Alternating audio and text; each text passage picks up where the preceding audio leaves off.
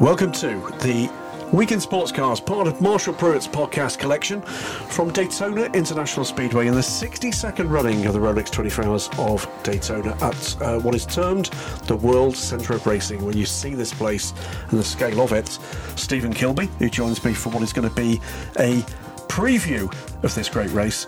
Uh, it's an impressive place, isn't it? Yeah, it's been four years since I was last here, and it's one of these big endurance races where every time you come, it just makes a little bit step. Love a step up this year. It's just, yeah, an astonishing field and a massive crowd that we've seen. It is so far. I mean, uh, the Roar busier than we've ever seen it before. Uh, parking uh, completely filled in the infield in the Roar uh, last weekend in freezing cold weather. That four-year gap for you that will teach you next time that the law enforcement people here are serious, and when they tell you you can't come back into the country for four years, they mean it. so that's all good. But let's talk about some of the storylines here. It is four classes. It's a new look again for the IMSA WeatherTech Sports Car Championship. LMP3 has been parked for WeatherTech at least. So it is GTP, LMP2, GTD Pro, and GTD. Four fabulous fields of cars.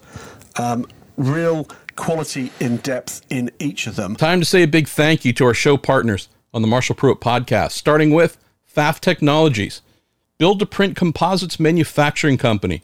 They're specializing in medium to large scale automotive, motorsports, and military applications.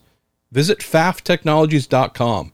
It's P F A F F technologies.com to learn more about their services and how they can benefit your business. Next, it's the Justice Brothers makers of premium additives, lubricants, and cleaners, been servicing the automotive and motorsports industries for more than 85 years, with victories in all the biggest North American motor races, including the Indianapolis 500, the 24 Hours of Daytona. The Justice Brothers products are truly race proven. Learn about their vast history and range of offerings at justicebrothers.com. If you're fond of awesome motor racing collectibles, including Pfaff Motorsports McLaren gear and goodies, pay a visit to torontomotorsports.com. And finally, we have a new online merchandise home for the podcast, thepruettstore.com, where all the show stickers, models, racing memorabilia I'm trying to sell and put towards our fund to buy a house is now live and rocking. Thepruettstore.com. Sort of feel as if we should start in the opposite direction of uh, performers. Let's start with the two Pro Am uh, classes. GTD, 23 cars, I think we've got there. Mm-hmm. Lots of new, new teams, new cars, and that'll be repeat uh, repeated uh, theme as well with GTD Pro. New lineups, new drivers all over the place, and we're not again really very sure what to expect. We saw some wholesale balance of performance changes coming into this race weekend after the Roar. A degree of controversy is normal, and as is normally the case for you and I in our daily sports car day jobs, we're not going to dig too much into that because there's so much politics and so much game playing. It's sort of pick your side. And I'm a firm believer in picking your side and picking the part of the debate once we've seen what happens in the race itself. Mm, yeah, on that front, everyone you speak to seems to have a problem with it in some way, so they're all going to be about the same speed if you are on that merit. But the, the, one thing we can absolutely guarantee is that no one's going to be hiding anything during the Rolex 24 Hours of Daytona. Therefore, you know, any spirited debate should really come after we see just exactly how the cars perform uh, over 24 hours. It is a very different 24 hour race. Uh, famously, it's about sticking to the lead lap or getting back to the lead lap because the rule sets here at IMSA helps you to do that if you've had a problem earlier in the race. It's about sticking around and being there for that last two hours, one hour, and then what almost inevitably is going to be a sprint to the finish. We always get a great finish to a race in these IMSA endurance, Stephen. Yeah, we do, and I think all the drivers are ready for it, aren't they? All the teams are ready for it, and What's really interesting about this GTD field, if we're looking at looking ahead to the race, is that you've got a really good mix of new cars that are very, very new, and some cars that are tried and tested. And actually, I think one of the things that most people do agree on with the things like the BOP change is that they were going to expect something like that this week because there's so much new in this field that they were never going to get through the week and having nailed it by the Roar in terms of the balancing. Well, in GTD, we've got those new cars here. Uh, it's the first time at the Rolex 24 for the Evo version of the McLaren that debuted last year at Sebring. Uh, but potentially more significantly, it is the evolution version of the Aston Martin Vantage GT3, which will not be called the Evo, by the way. That car yet to be actually formally launched, but is here racing with Heart of Racing and Magnus Racing. And then you've got the two real big banger, um, you know, names here: Ford and Corvette, both with brand new cars. The Ford Mustang GT3, uh, Multimatic built uh, car in the hands in GTD of Proton Competition, and then the new Corvette. New, you say? Because we had the C8R, of course, the, the converted GT uh, LM car in GTD last year. But that car, the Z06 GT3R, really does look different. It has a different profile. It almost looks a bit shrink wrapped in places. It's just more refined. In, in more some places, it's more. It seems more aggressive. And the feedback from the drivers is um, that it's it's not completely alien if you've driven the C8R GTE or the GT3 version of it that ran in GTD before. But it's refined enough and it feels fresh enough that there is some learning to do there. I, I mean, it's, it's, it's a great storyline. We'll, we'll get into that more with GTD Pro. The key question here, though, is what do we expect for the overall performance over 24 hours of those brand new cars? Is it something we might see that form emerge? Is it too early? We have seen some problems for some of the Corvettes. There's been electrical, electronic problems that has required engine changes uh, through the, the field with the, with the new Corvettes, but the performance has been pretty good. The Mustangs have sort of yo-yoed up and down the timing and scoring through the weekend. Aston Martin, sort of the same. Uh, the McLaren looks pretty good, but then that's probably the least radically changed of all of them. They're the four newbies, and then you've got the proven contenders uh, with, you know, with BMW and their package, with Porsche that was properly troubled here last year, but seemed to come out the box punching this time. The Ferraris that really struggled here last year with problems with floor uh, fix, uh, fixes, and uh, that's uh, floor mountings that cost two of the cars a race finish last year. Then the Lexus, uh, the Mercedes AMG, uh, always a package that, that runs very well here and is a really good balanced uh, effort. And then there's the one that for me it's been there and thereabouts at the top of the timing and scoring throughout this week in testing and in practice sessions, and that is the Acura NSX. Now that car. Um, fundamentally different weather conditions, by the way, from the Roar, where it was freezing cold here. Um, it's much warmer and be warmer again, and we expect some rain as well, uh, potentially through the Rolex 24 uh, this weekend. But we're hearing from Katherine Legge uh, in the media room just yesterday that it's a fundamentally different car in this weather compared to what we saw uh, at the Roar last week. Let's hope that doesn't um, stymie their run because there is potential here for a little bit of history. Three female drivers in that car, plus Stevan McAleer. Of course, we've got the Iron Dames in the number 83, um, Lamborghini Huracan, uh, the four girls that we've seen in competition in the FI World Endurance Championship, three uh, female drivers that won in GTE AM at the end of last season, plus Doriane Pin, who's a real find for the Iron Dames and will be doing single seater racing for much of this season as well. Two storylines there Acura, Lamborghini, both proven packages, both with the potential to create a real global headline for this race. Let's talk about the cars first, these proven packages first, and let, let's talk about what has been a, a rolling storyline through sports car racing, what I think we're all very proud of, which are teams finding that female talent not just in the driving seat, but actually also through the whole of the team organisation. Yeah, it's it's, a, it's nine women in the race, isn't it? A record, that- yes, believe. it's a record, and they're all doing incredibly well. Um, and I think, like you're saying, Katherine Legge was in the media room yesterday, and there's quietly there's some quiet confidence there. She's she was saying not only um, have they been, you know, up to speed very quickly because they know the car. But she explicitly said it's the best car she's ever driven here. Yep. It's set up so well this year that you know of everything. I think she said she's been here twelve times now. Yep. And this is the one that she feels most confident about. Yeah, well, Gradient Racing we know have got form for uh, putting out great results in the Enduros. They, they you know come here. It was a win in 2022 at Petit Le Mans in the GTD class out of seemingly nowhere, but they were there and thereabouts throughout. It is a different driver lineup, but there's a lot of familiarity behind the scenes with Gradient Racing. That car's one to watch. The Iron Dames 2, it's not a new car to them, remember, because whilst they're transitioning in the WEC from Porsche in GTE to GT3, they've been running this Lamborghini throughout 2023 in SRO rules racing. So it's a platform they're familiar with uh, and comfortable with. The Lamborghini is a car that has had success here at the Rolex 24. It's had class winning success in recent years. They are a well drilled squad. They've got all sorts of uh, opportunities here to shine. They've not really been at the cutting edge yet this weekend, uh, but as we've seen before, that can come. The, the key is that across the Lamborghinis, they've got some astonishing driving talent from the factory roster here. And you know they're all going to be installed at the end of this race. And if it is a dogfight with like 10 cars on the lead lap or 10 cars plus on the lead lap at the very end, and there are pro cars to deal with, they're just as capable of, you know, even if the p- outright pace isn't necessarily there through the night or in certain conditions, it wouldn't surprise me if Lamborghini were right there at the end. Uh, I think you're absolutely right. And, th- and by the way, that uh, means not just the Iron Dames, but also the Forte car, uh, the Andretti entered car. Oh, it, th- there are some properly impressive lineups in GTD. 23 cars, as we say, and very few of them, Stephen, have seen any kind of trouble this weekend.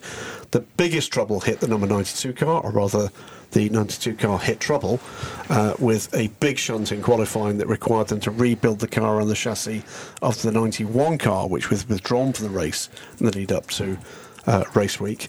So 92 car back in one piece and running well, but they were the only car in that 23 that uh, had trouble.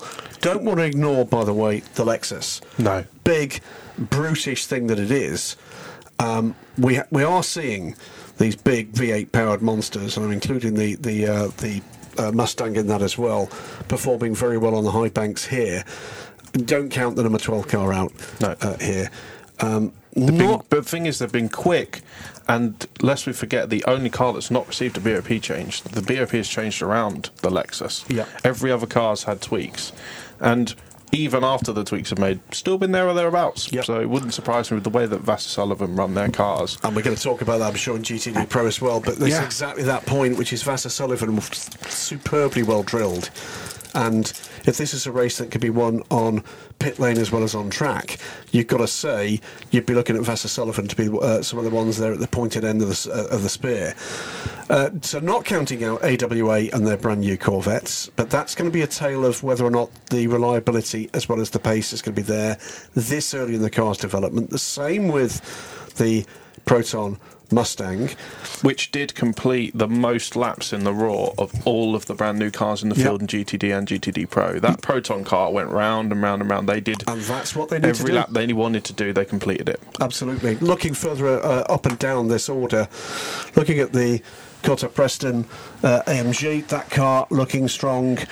Uh, the the uh, Wright Motorsports car, that's a slightly separate storyline, perhaps not been there at the, the sharp end of the times, but of course that's a big storyline in terms of the other big news story here this weekend. You're going to see a lot more of that car than probably any other car in the Rolex 24 later uh, in its life because this is the film car together with the Turner Motorsport number 96 uh, that features in the Brad Pitt movie still to come the Apex GP untitled movie around motorsports Gotta say, it's probably a record for the most amount of 992 Porsches in one paddock at the same time it- because you've got yeah. all the ones entered in the race and a fleet Four of more. additional cars. Four more, and all those four, by the way, now uh, identically liveried and weathered to uh, the number 120 car. So that's the film car. Brad Pitt, we should make clear, is not driving in this race. They are doing filming around this race.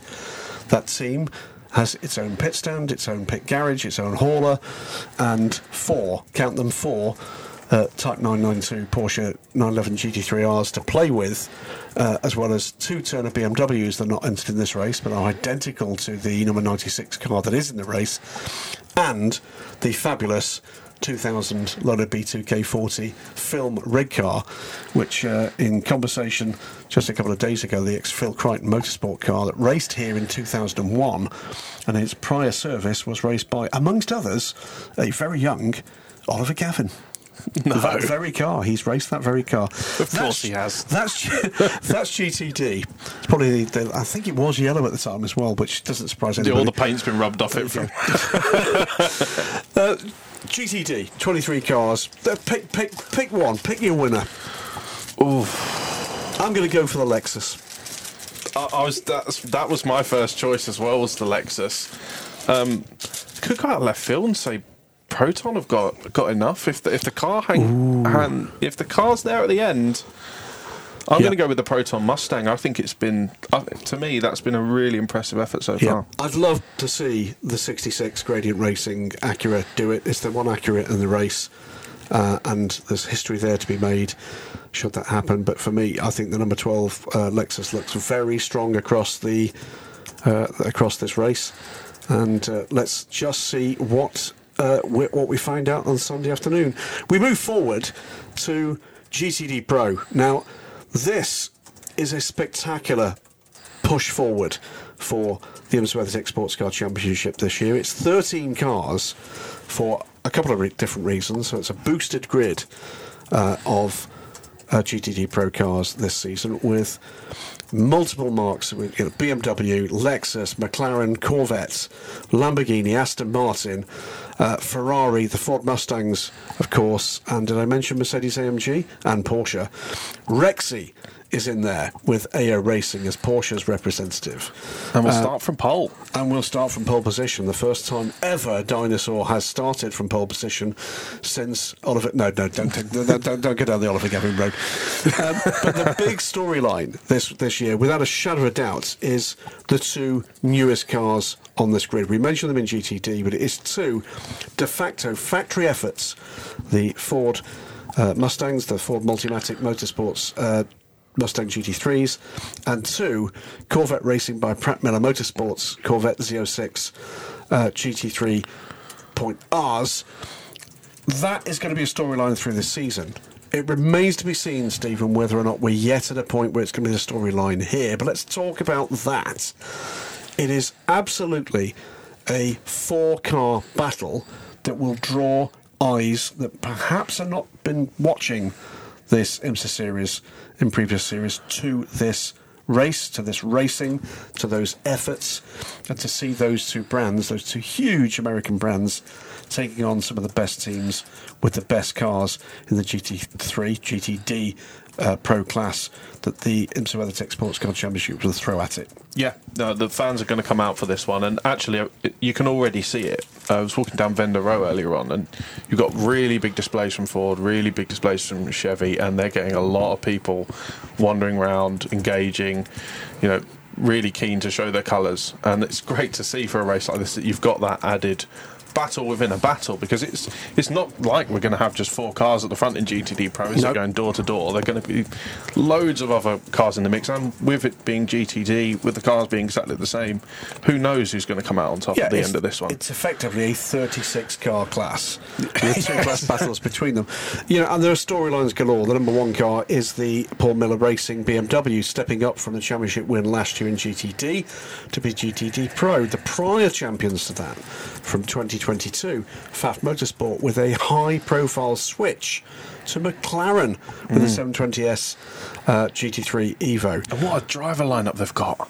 Uh, just- absolutely it's an fantastic. amazing lineup. I just misspoke, by the way. Of course, they're the prior champions in uh, GTD Pro because last year's champions are back with probably the most stable effort of the lot in terms of what did they have last year, what they're bringing back this year, and what they're bringing back this year, Professor Sullivan, is their sledgehammer of uh, Lexus RCF GT3. And, you know, a very well drilled team and driver lineup that you cannot count out Risi Competizione here, uh, back with a second year for the Ferrari 296 GT3. And a fleet of factory talent. uh, ab- uh, absolutely stellar talent lineup there. If that car is up to the uh, is up to the, the, the fight, then there's no weak links in that driver lineup. Two Lamborghinis as a result of the reclassification of the 60 car, and some real factory talent there, including some new factory talent, of course, to Lamborghini for this year, the number 19 and the number 60, both from Iron Lynx. The new look, new feel, uh, Aston Martin for Heart of Racing. And you know what? Heart of Racing, one of those teams that has just emerged as a real force. Whenever those guys turn up, you've got to see them as being a threat here without a shadow of a doubt. Uh, Mercedes AMG's uh, effort is headlined by SunEnergy1.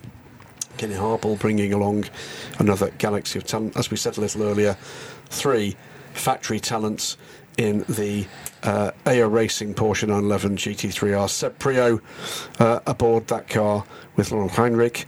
Um, two young men who are surely going to be part of the GT3 racing future for many years to come. And Michael Christensen, factory hypercar driver, adding real steel to that effort. I, I'm going to ask the question pick me a podium from that lot. And- it really is tough. And the fact that it is this tough, the fact that, you know what, it, I'm almost feeling as if I'm counting out the Corvettes and the Mustangs because the cars are so new to make the task easier to name three. Because absolutely anybody in amongst that lot, there is, it, it's, it's world championship level GT racing in that class. It's 13 cars. Uh, up from I think nine last year, and the vast majority of those cars are full season cars this season. It is going to be a major storyline for IMSA, evidenced by the fact that their Win the Weekend Fly on the Wall documentary series will focus on GT uh, this year, quite correctly so, after uh, focusing on the new GTP class uh, last season. It, I think it's going to come down to who stays out of trouble, without a shadow of a doubt. There's, there's, there's few, if any, of those cars, which is why I name the new cars as the ones that are unproven. They're not unreliable, they're unproven. There's few, if any, of those cars that there should be any real reliability concerns about. Um, and it really is pick any three from 13 in that lot. I'm looking. I'm finding it hard to look past Risi too much. Risi Competizione. I mean, you're bringing two of the current reigning Le Mans champions to this race in Alessandro Pri- Alessandro Pier Guidi and James Calado. Daniel Serra, who's a star in his own right and always been underrated, in my opinion, uh, for his abilities, and Davide Rigon, another all-time superstar in Ferrari's GT ranks. And they've had a very quiet week, and sometimes. You have a quiet week here, and then all of a sudden in the race you turn it on. I kind of feel like they have a chance here. I, I- think they do have a chance. I think you're completely wrong, as usual, I'm afraid. um, I think Vasser Sullivan, uh, stellar season from them last year. So you're going for a double win. Yes. Wow. Yeah, uh, I think they're hungry for this one. Yeah, Uh, yeah. I've been watching them, you know, all week. The way that they they just look relaxed. They look like they're ready for this one. And again, if that car can stay out of trouble, you've also got to look, by the way, at these cars. It is Daytona. Daytona is a very different look and feel from a lot of the races that we see uh, up and down through the season. Which car can take a hit? And that thing is a tank. It, it is, you know, it is. You don't need to be a tank in the case of the Ferrari because you just pull in and just replace the entire front and rear in five seconds. You don't need the tank. Uh, yeah, but what you do need is uh, plenty of those front and rear clips, and it's uh, a matter of just how many have they uh, have they got. They are impressive pieces of engineering, those front and rear clips, but boy, they're expensive. Um, and I think you could probably get a GT4 car for what one of those front and rear clips costs. uh, uh, quite astonishing stuff. I, I, I go as far as to say, when you look up and down that list, there's not a single car in that list that if they took the win or took a podium, you would say it was a shock. There's no underdog, is there? No, no. I mean, almost like I The, say, the shock would be if the if the I think for me the, the, the two cars that have struggled the most throughout the time we've been here at Daytona have been the two Corvettes. They've had engine changes, They haven't they? And it hasn't quite looked like they've got everything together yet. They've missed a lot of track time. So that would be the biggest surprise for me if Corvette came up. But then, would it surprise you if Corvette came out and won this Corvette race? win Daytona, not exactly In- a in- shocking in headline, American but- shocker, yeah. But I think you're right, and, and, and for me, that is the it's the easiest.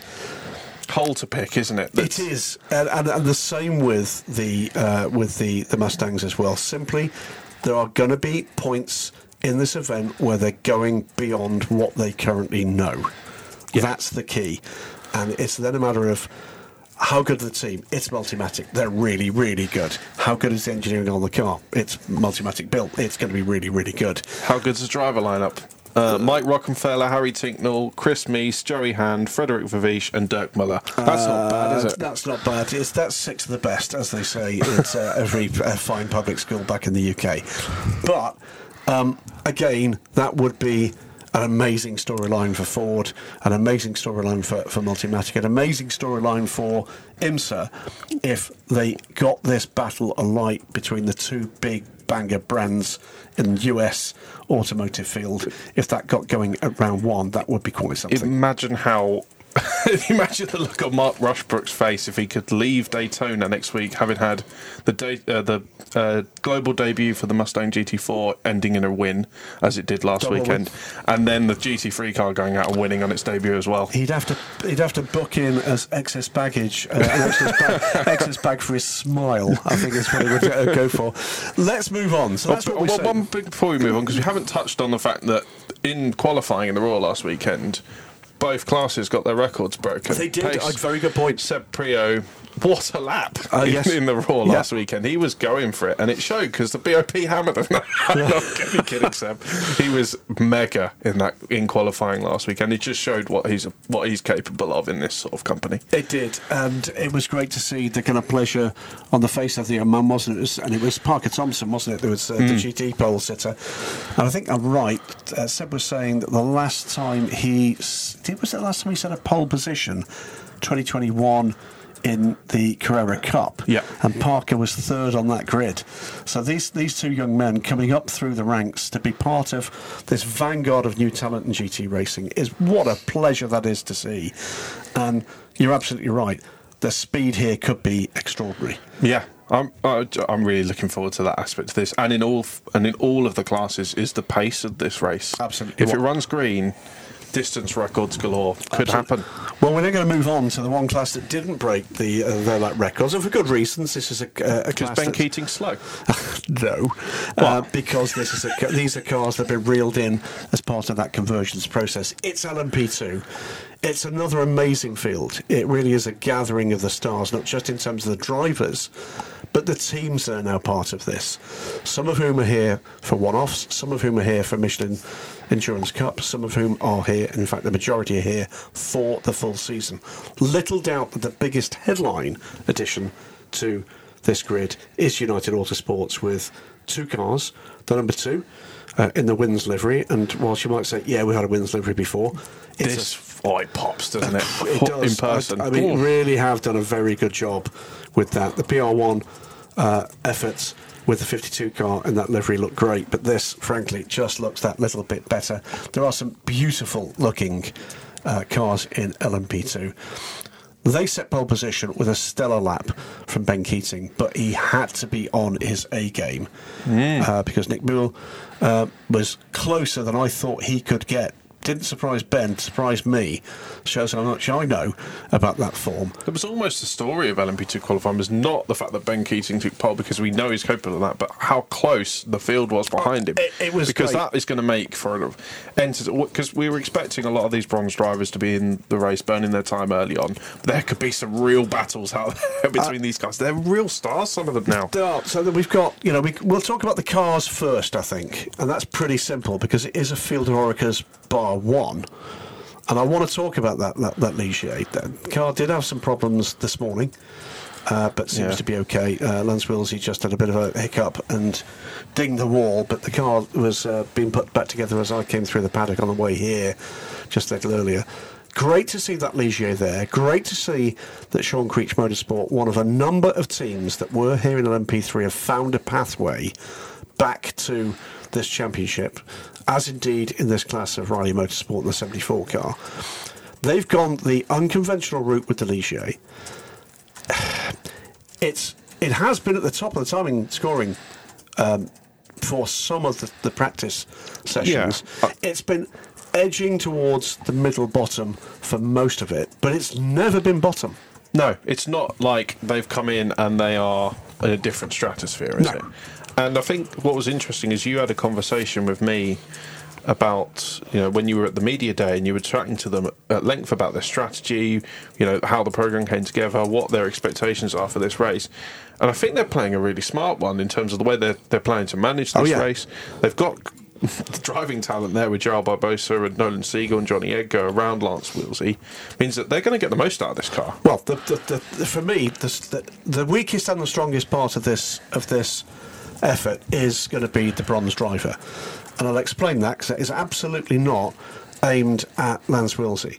The weakest part of it is Lance is not the quickest bronze driver in this field. Okay, he's not the slowest either. He's one of the more experienced bronze drivers in this field. What he is is a bronze driver, seemingly absolutely absent of ego. And what do I mean by that? Uh, the way he explains it was beautiful. It is about getting his four and a half hours done quickly. He says, if I get my four and a half hours done and that car is handed over in a good position on the lead lap and in good order, I've won my Daytona. Okay? The second thing he said is if I have to double and triple stint tyres, so be it. Because the game is to hand over that car in good order with as many tyres available to the three quick guys for the remainder of the race. Put that team in a position where they can push.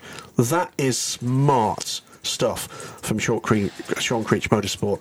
And for the guy who almost certainly is bringing the biggest part of the funding package, that shows a real team commitment, a commitment to the result. Why? Well, one, because he's a nice guy. Two, because he's a smart guy. And three, because he does not want to be second for a fourth consecutive year, which is what they did in LMP3. Finished second here uh, all three years that this was part of the IMSA WeatherTech Sports Car Championship. That's uh, quite aside from, by the way, stellar um, Stars and Stripes livery from our mate Andy Blackmore. You're not gonna miss it, are you? You're not.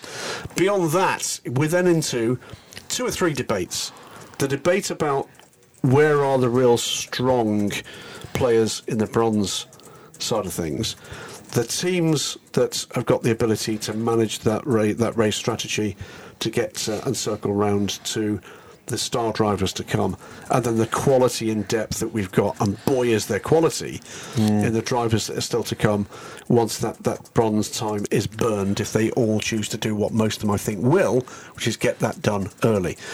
In terms of the bronze drivers, you mentioned Ben Keating, sits atop the monument to bronze talent without a shadow of a doubt. But He's the bar. He's got the target on he his is, back he is absolutely the bar, but there's no doubt there are others that are looking jealously towards that and beginning to edge closer towards that standard.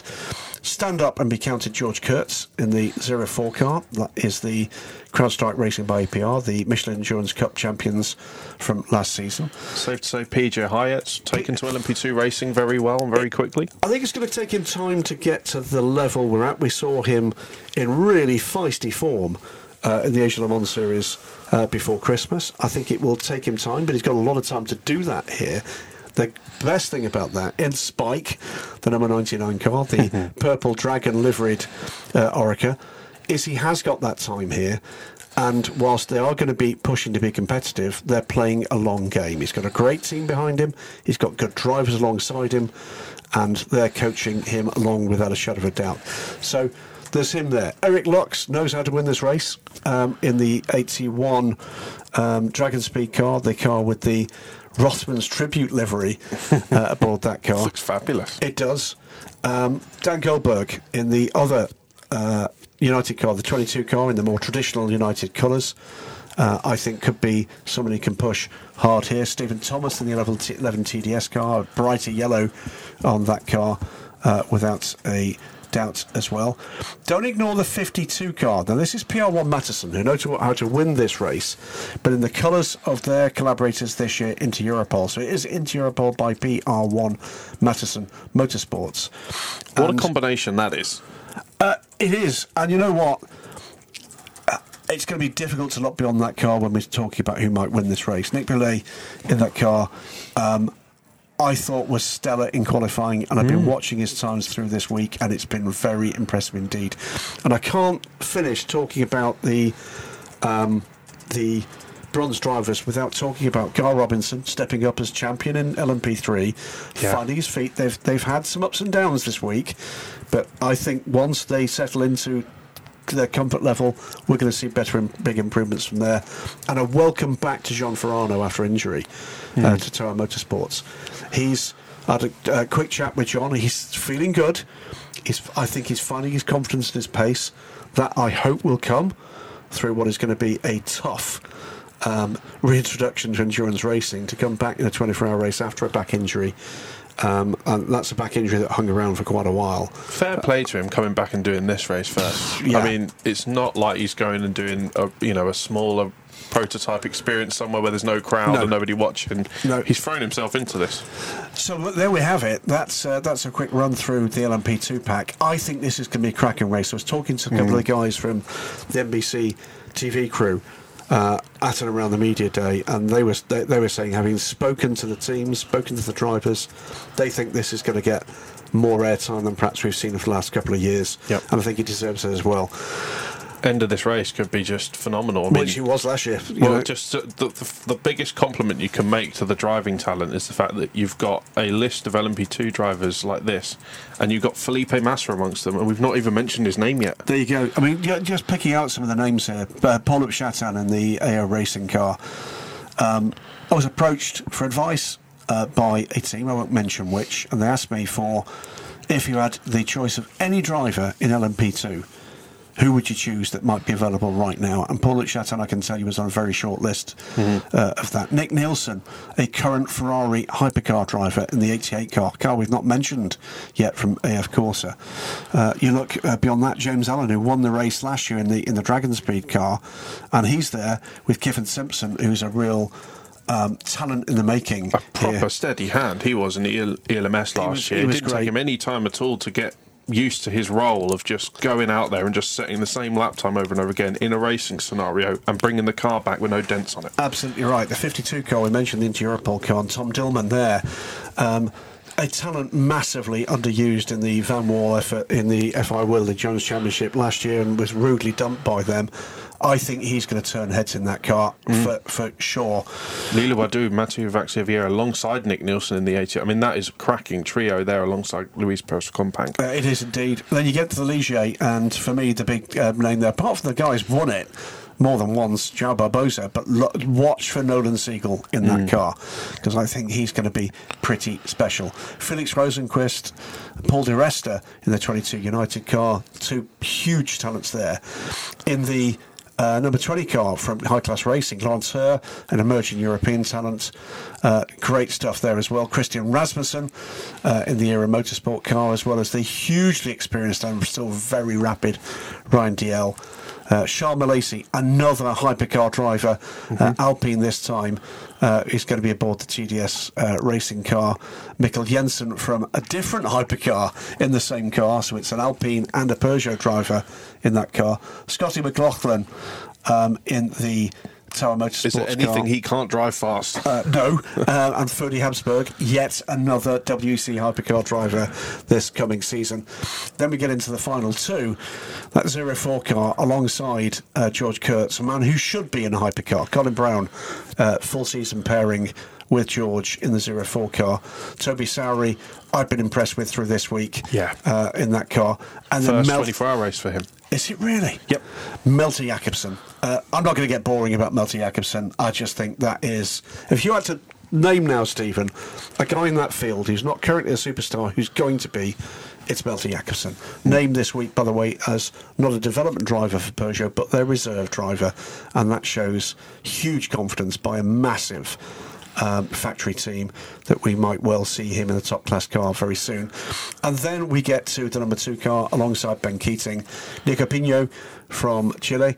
Uh, a definite prospect moving forward. Ben Hanley, who was involved, unfortunately, on the wrong end of, for him, rather, on the wrong end of that uh, uh, drive the line that was taken by James Allen by uh, some small number of thousands a second last year, and then that uh, crew rounded out uh, with the Quality of this Pato O'Ward. Um, I'm going to put my cards on the table. That's my pick for the win. The two. The two.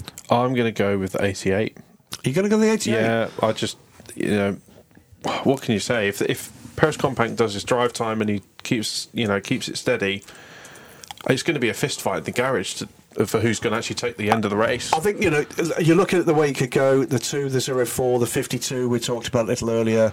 Uh, those three, absolutely in terms of the quality of the effort. Don't count out the Dragon Speed team. They know how to win this race. They've done it twice, I think, in recent years in LMP two. That's another one we shouldn't overlook. But there's two or three beyond that that if it falls their way, if they can stay out of trouble, if that bronze time can be burned and that car is at or around the lead group, there's two or three others that could be there as well. LMP2 should not be missed. It's going to be absolutely epic. Yeah, definitely. And we've still not talked about GTP at all. And here we go into the final 10 cars of what this 59 car grid. I'm gonna make, I'm gonna make I'm gonna make a prediction, and it's gonna come right. And to heck with all of you who laughed at me, zero LMP3s will finish this race. Marshall Pruett, you've probably heard eating his lunch in the background after another another massive uh, effort to produce video content for Zero, himself. none. No, no LMP3 cars. I think we Deal can. with it, people. we finally got it right. But what we've got here is a group of 10 uh, GTP cars here, Stephen Kilbey. It is two times, sorry, it's four times two factory back cars and two privateer Porsches. So let's go through them. Let's let's deal with these cars in terms of the storylines, uh, make by make, and we'll start with Shoot. Acura. Okay, let's start with Accurate. The I'd say probably that this is the effort that looks most on the back foot so far. Weird, isn't it? Yeah, and it's another one. I'm not comfortable ruling them out though because you know what we know what that car's capable of, and we know what the drivers and the team are capable of. But in terms of the pace, they've not had the pace yet, and they do seem to be admitting the fact that they don't think on. If this was a sprint race, Jensen Button said earlier today, no chance. They think the car's heavy. Yeah. So the first thing to say is it is of course a two-car WTR Tenor Racing with Andretti effort this year, the 10 and the 40. The f- second thing to say is both those cars look absolutely gorgeous. Yep. The liveries they've uh, delivered those cars with this year are amazing. They're going to be, I think, fan favourites everywhere they turn. A wheel, particularly on a sunny day, because they just pop. Uh, the 10, it's Ricky Taylor, Filipe Albuquerque, Brendan Hartley, and Marcus Ericsson in the number 40 car. So it's the blue car is the number 10, the red car uh, Ricky's brother Jordan uh, returning to the family team and linking up with uh, Louis Delétraz, Jensen Button, and Colton Herta. There is not a weak link in those eight. It's going to be about whether or not that car can be on the ultimate pace. Yeah, yeah, I think it is. It's, it's, it, we know it's reliable. It's rock solid car. We know that Wayne Taylor, if they can strategize their way back into this race, if they do fall behind, they're going to be fine. It's just it's going to come down to that dogfight at the end and whether they've got the ponies to do it. Yeah, I think the worry I've been hearing, and we heard it from, uh, we, I sat down with both the Taylor brothers at the media day, what seems like about 14 weeks ago, but it was actually only last Thursday, um, is that they're concerned that they can be in the fight, but ultimately, can they win the sprint to the, to the, to the flag? And they don't think they can. Is that a political position? Is that, you know, talking down their, their chances just to give the others a bit of a. Uh, I'm not sure. The It's, thing is, it's not like they're miles off. No, it's they're not, not. like they've been miles off. it. But you don't it have to be miles off. No, you don't have to be miles off. But it's not like they look like they're absolutely nowhere. And you know, I I could be easily proven wrong, and you could too. That by the time we get to Sunday, actually they found a way to win this one. Well, let's wait and see, and we'll, we'll be getting to where we're going to call this race uh, in just a few moments' time. Uh, alphabetically, next is BMW, the 24 and the 25. BMW M Team RLL with the M Hybrid V8s. That car, um, it simply wasn't ready for the fight last year. It was here and ready to race, but it wasn't ready for the fight last year. But there's been a huge amount of work uh, undertaken with uh, these cars. They come back and looking far more ready to punch at their weight. Jesse Krohn, Philipp Eng, Augusto Farfus, and Dries Vanthoor in the 24. It's Connor De Phillippi, Nick Yelloly, Maxime Martin, and René Rast in the 25. I love the look of this car. You're not a fan. Mm, it's not. It's it's yeah. Mm. It, I, I just think that car. What I do love about it are the lights around the sort of kidney-shaped fronts. I think they look really nice. I think the, the thing, thing for me that is the pure in GTP terms. That's the purest expression of what this this should be, which hmm. is it looks like it. There's it, there's no doubt that's anything other than a BMW. That's, No, that's no, that's key. true. And that for me, that's what it's supposed to be about. What do we think about the prospects of the Beamers? Um, I think they feel like they've got a point to prove because although they won races last year and they were technically in the championship battle, and we got to to Road Atlanta, they didn't achieve anything like the, what they set out to at the start of the season. Especially the 24 car. I'm looking at the 24 car. It, it didn't finish on the podium at all last year in in any race in GTP. They've got a point to prove, and you know what? Jesse with Philipp and Farfus and Dries Vanthoor is a lineup capable of doing that here. Yeah. They just look in better shape. And actually, sitting down with René Rast earlier today, he just seems so relaxed. And this is somebody who's having to juggle being here for this program, working with the RLL guys, and also testing with WRT, who are taking this car to the World Endurance Championship in the in the coming weeks. And we look forward to seeing what they can do with this car in in Qatar. But there's no, you know, there was no hint that They're they relaxed. feel. Yeah, no, they're just they, the car's been metronomical so far. It's it, it looks like a completely different prospect. This is the car that's come the furthest from this time last year, Yeah. isn't it? I mean, we said we can. We'll talk about the Porsche shortly. That's been on a journey, but this car really has been on a journey from what it looked like when it first turned up at Daytona last January. It reminds me of one of those times when you walk into a nightclub, okay, and there's two. You've gr- never been to one, oh, yes, I have.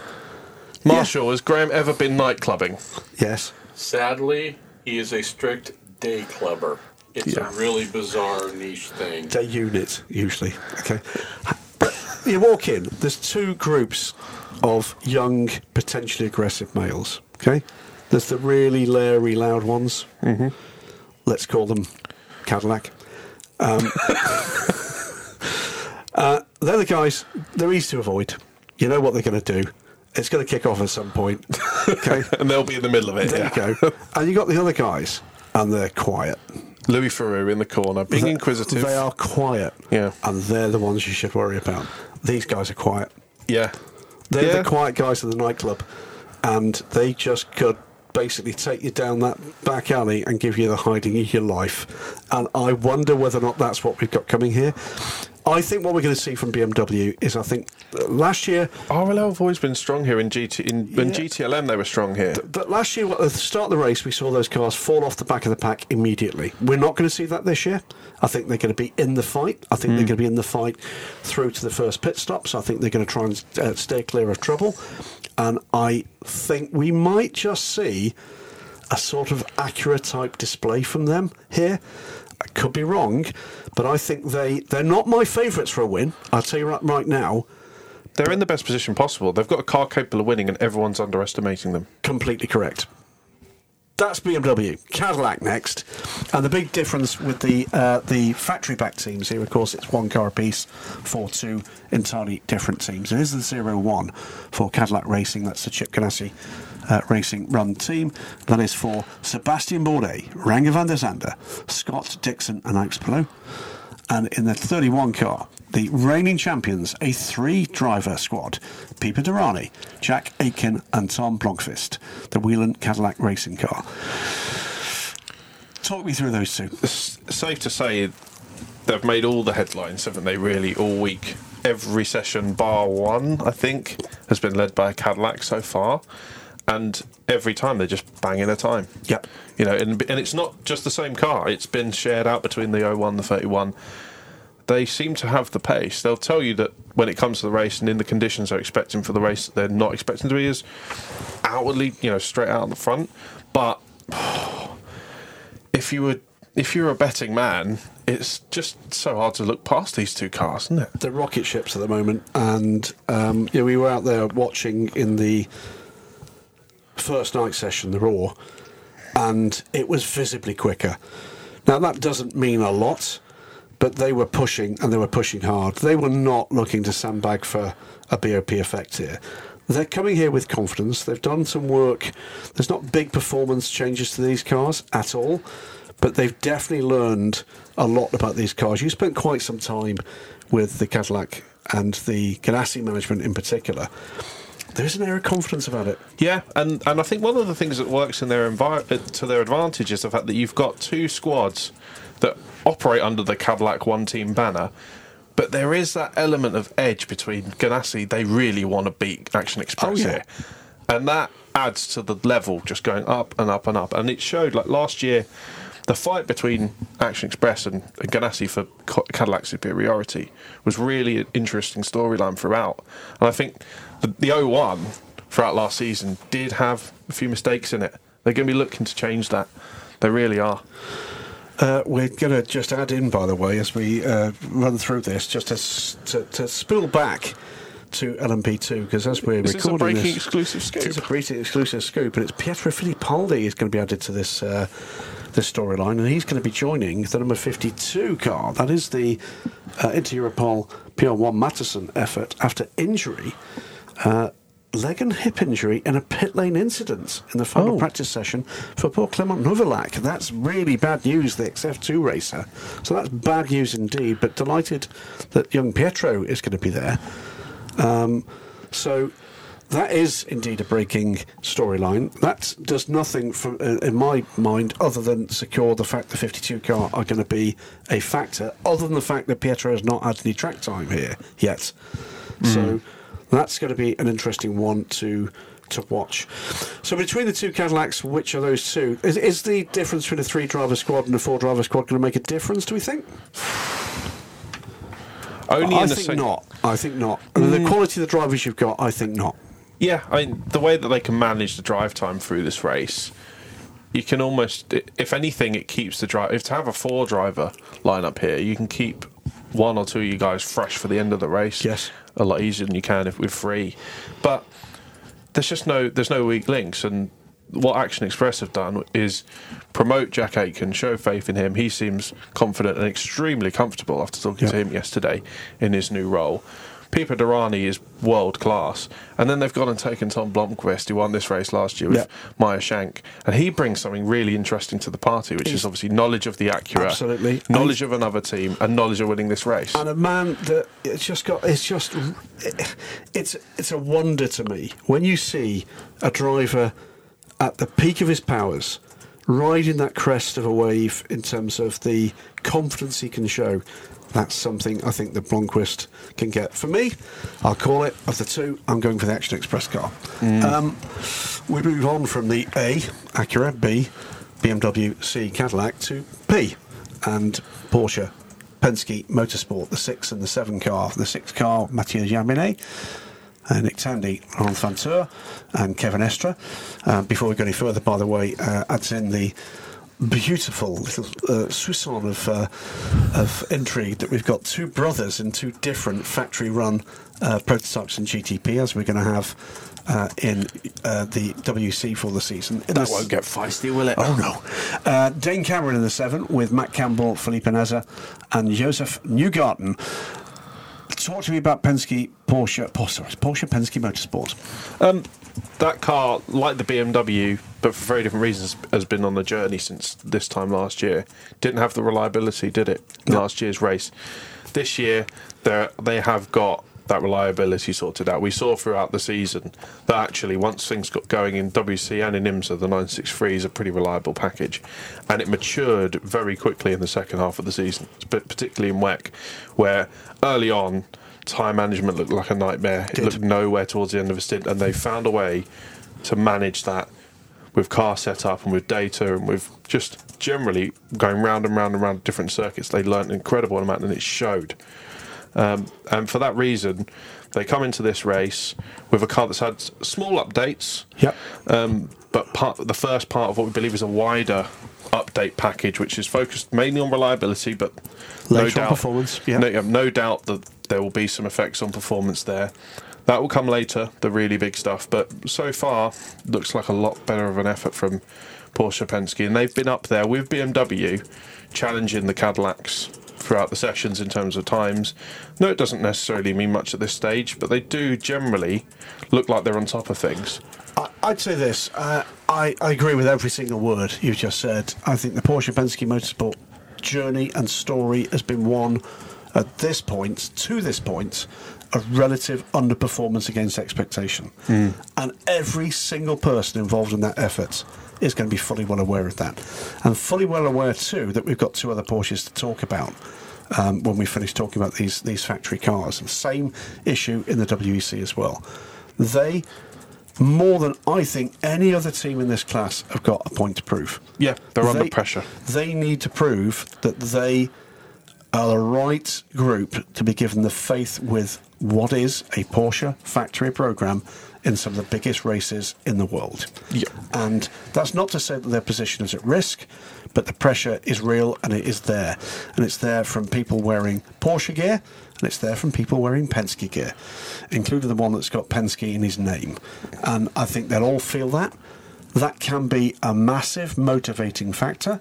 It can also add pressure in a couple of unwelcome areas as well. So I think we're going to see a transformed effort from Porsche Penske Motorsport compared to last season. I think you're absolutely right. I think it's going to be interesting to see how they wear that pressure. And in particular, if and when we get into a position where team orders go into this, where there might be a little bit of pack hunting, uh, and what some of the behaviour on track and on pit lane might be, I think this is going to be a very interesting race for Porsche Penske Motorsport and the future of this program. Definitely. And like you say, with the addition of the two privateer run cars, which we'll talk about in a moment, you have got that bar. You can track how well they're doing by where they are in comparison to the privateer teams all the way through this. And they have looked, most of the time, like a step above, I would say, throughout this event. Yeah. Not as clear cut as it has been at some of the WEC events towards the end of last year, where the likes of Jota really did look strong. They did indeed. Let's finally uh, finish by talking about the two privateers, fan favourites, both of them, of course. The um, the number eighty-five car back in JDC Miller Motorsports traditional uh, flying banana all yellow livery. Uh, that is for Richard Westbrook, back to JDC Miller Motorsports, Phil Hansen, Ben Keating, and there's a storyline there, of course, and Tijmen van der Helm in the five car for Proton competition with a Mustang sampling livery aboard that car for the endurance races this season. Gimmi Bruni, Neel Jani, Alessio Picariello, and Romain Dumas. Let's talk about JDC 1st Um, great team Yep. the first privateer team in either hypercar or in GTP in this new era to make an overall podium. That should not be ignored. No. Nope.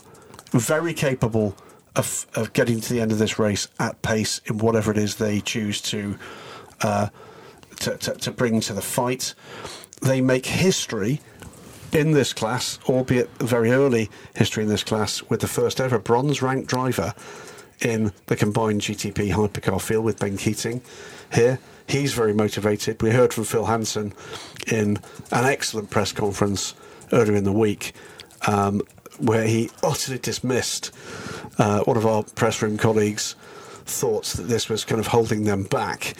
Uh, that it's, uh, I think he, he, I think he expressed it this way. You know, we were quite worried that they might give him kind of new tyres, and we might actually see what he's capable he said he was genuinely nervous. But Ben Keating, he won't be in that car for, I think, very, very long. We saw him at DPI. He was impressive in that. He's kept that car on the lead lap.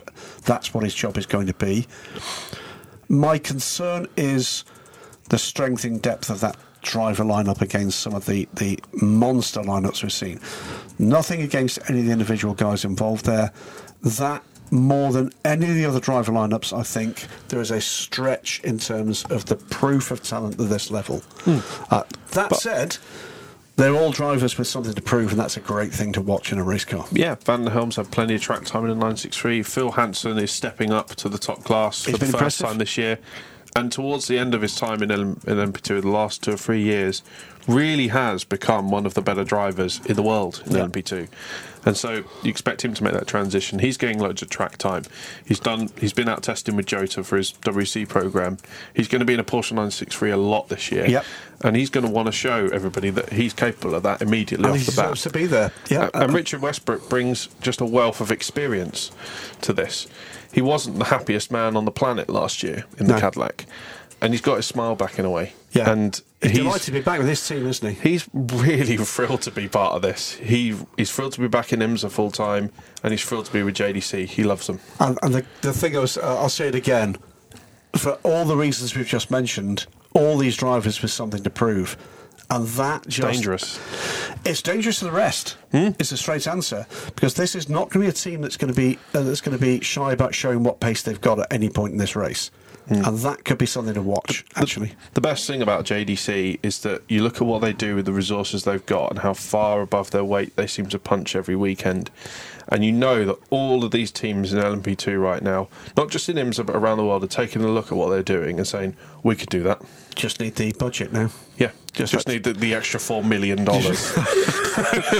So the last one, and uh, just because this is the way that the, the cards kind of fell, is the Proton competition car, the number five Porsche with the backing from Mustang sampling. Another iconic livery to Isn't IMSA. it, isn't it just? And with the colours as well, the base colours that uh, we've seen with Proton competition on one of their GT Porsches in recent years, that's quite some driver lineup. The the one unknown factor there at this level is Alessio Picariello, who's been doing some LMP2 testing with the Proton team.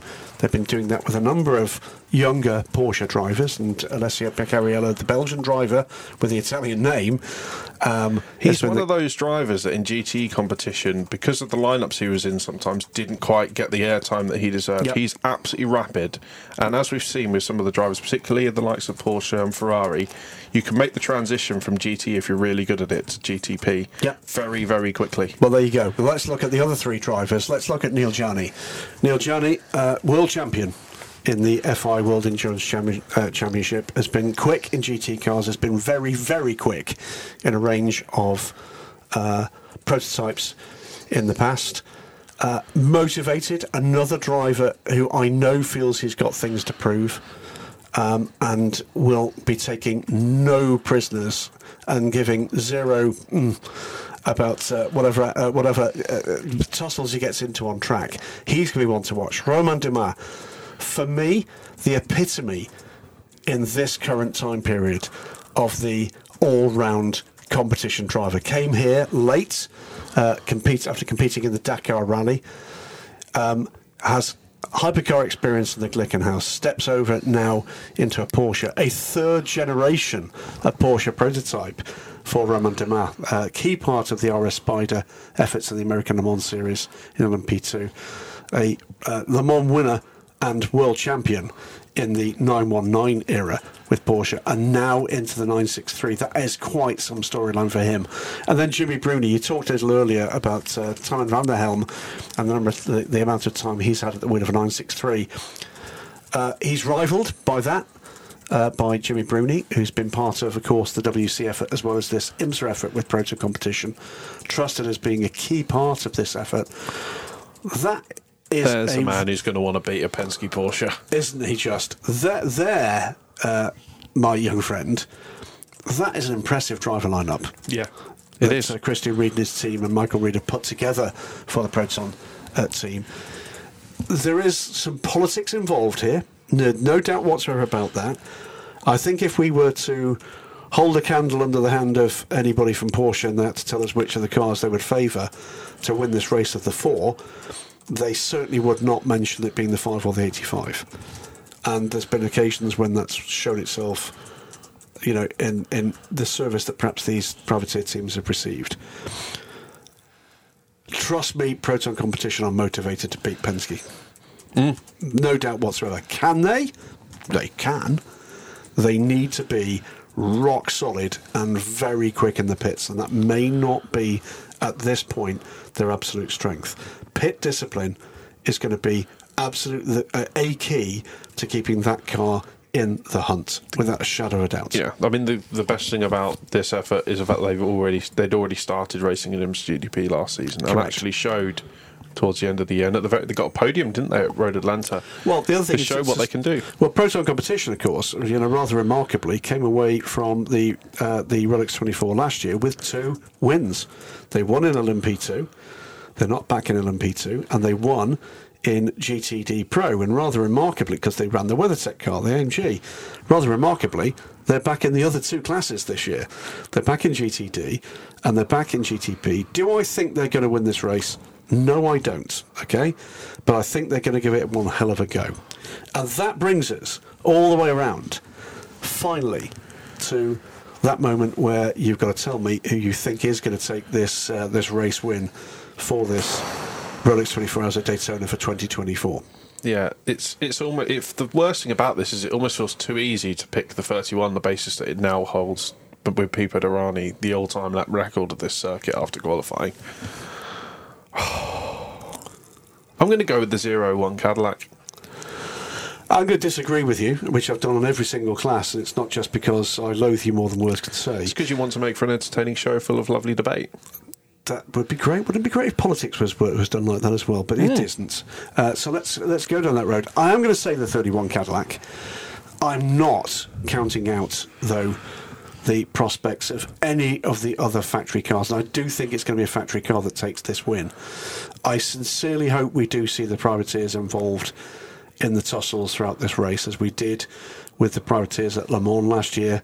Of course, this is the I think the is the first race. Of course, we've had the privateer cars here, the Rolex 24. They were both delivered late uh, last season. I think, though, we've got one heck of a battle. Uh, certainly in the early parts of this race, and because of the way in which the rules set in IMSA here shows itself that you can almost be guaranteed that that's going to be carrying on for a good chunk of this Rolex 24 hours at Daytona. Well, I say thank you uh, to you, Stephen Kilbey, for giving up the time. Uh, you need to go back into the press uh, press room and type faster to catch up with the vast amount of the time that you've wasted coming here and talking rather than typing for Daily Sports Car and Racer. I wanna do apologise. That's okay. Yeah, yeah, and you should. Uh, I want to say thank you to uh, Marshall Pruett, who's sitting us with us here in one of the radio rooms, um, for two things. One is because the, the amount of snack wrapper ruffling we heard was down. There you go. It's down to a very small amount. And the second thing is awesome content from Marshall. His principal uh, client here is in, indeed IMSA. If you've got time to catch up with some of the great stuff that's going out on YouTube this week, before or even during this race on the second screen, urge you to do so. Tell me And we did a live podcast today. kind of. we did indeed do a live podcast today uh, with, with were those two? I'd never seen them before. These those two guys, Disgusting humans. disgusting humans. I was, you said Rossi was coming. I was I was I was expecting Valentino, but was disappointed. We got the discount version. discount discount uh, uh, Rossi. Uh, so uh, it was of course uh, Alexander Rossi, and and it was it was the battle of the podcasts, and we won. We Of course you did. They suck. The- yeah, they but we do. knew that before. Yeah, we there didn't you have go. to have a podcast showdown. How, to- how did you settle the battle of the podcast? Was it was there a weaponry involved, or was it all about We were thinking of going and doing the Anchorman thing, you know. What? You just uh, grenades, Walk in with a grenade baseball with a bats, Yeah. flaming Molotov cocktails. Yeah. I did think it was kicking off in the paddock. I didn't realise that's what No, it was. no, no. We, we eventually decided I thought it was to the go on RX5 Cup race. We just decided to go on the basis of pure looks, and on that basis alone, of course, as you know, Marshall and I, we we we tanned their ass. It, it- we just it beat them at the park. Steve Bortolotti, who's their team manager, he agreed, and even if he tells me now that he didn't, uh, that's my story, and I'm sticking to it. So good luck, boys, with the uh, the Pfaff McLaren. But uh, in terms of podcast ability, um, you They've know, lost the first race of the weekend, haven't they? there you go. And by the way, um, I should say this weekend's sixth anniversary of the Week In Sports Cars started here in 2018. MP's efforts with the Week In Indy Cars and uh, the Marshall Pruett podcast two years more than that. So long-standing heritage now in this marketplace. And congratulations to both of you because it has been an awesome ride to listen to this podcast and its audience develop. I'm Genuinely. Make, give him that five dollar note I gave you earlier. Give him that just lies. lies. Lies. So much ease. Yeah, Straight it's to only because I'm going to make him work hard. Thank you for that, though. No, Thank you for that. You're more than welcome. We love it. We we know because you tell us, uh, listeners, that you seem to like it as well. We will be doing more and more of it as time goes on. We hope to get some more content together Um, hopefully during this weekend, and, sh- and certainly to wrap it up before Stephen and I head off for our next adventures in the Asia Le Mans series next weekend. He's been Stephen Kilbey. The man in the background typing fast is Marshall Pruett. The podcast, pa- God, podcast, podcast, of course, bears his name. I've been Graham Goodwin, with thanks to Pfaff Technologies, to the Justice Brothers, and to TorontoMotorsports.com. This has been the preview edition for the Rolex 24 Hours of 2024 for the Week In Sports Cars, part of the Marshall Pruett podcast collection. And we will speak to you later this weekend. Enjoy the race, guys. Why'd you lie to him? We're not talking to him later. Are we? I don't know. Are we? I think we should. Okay. I'll stop recording then.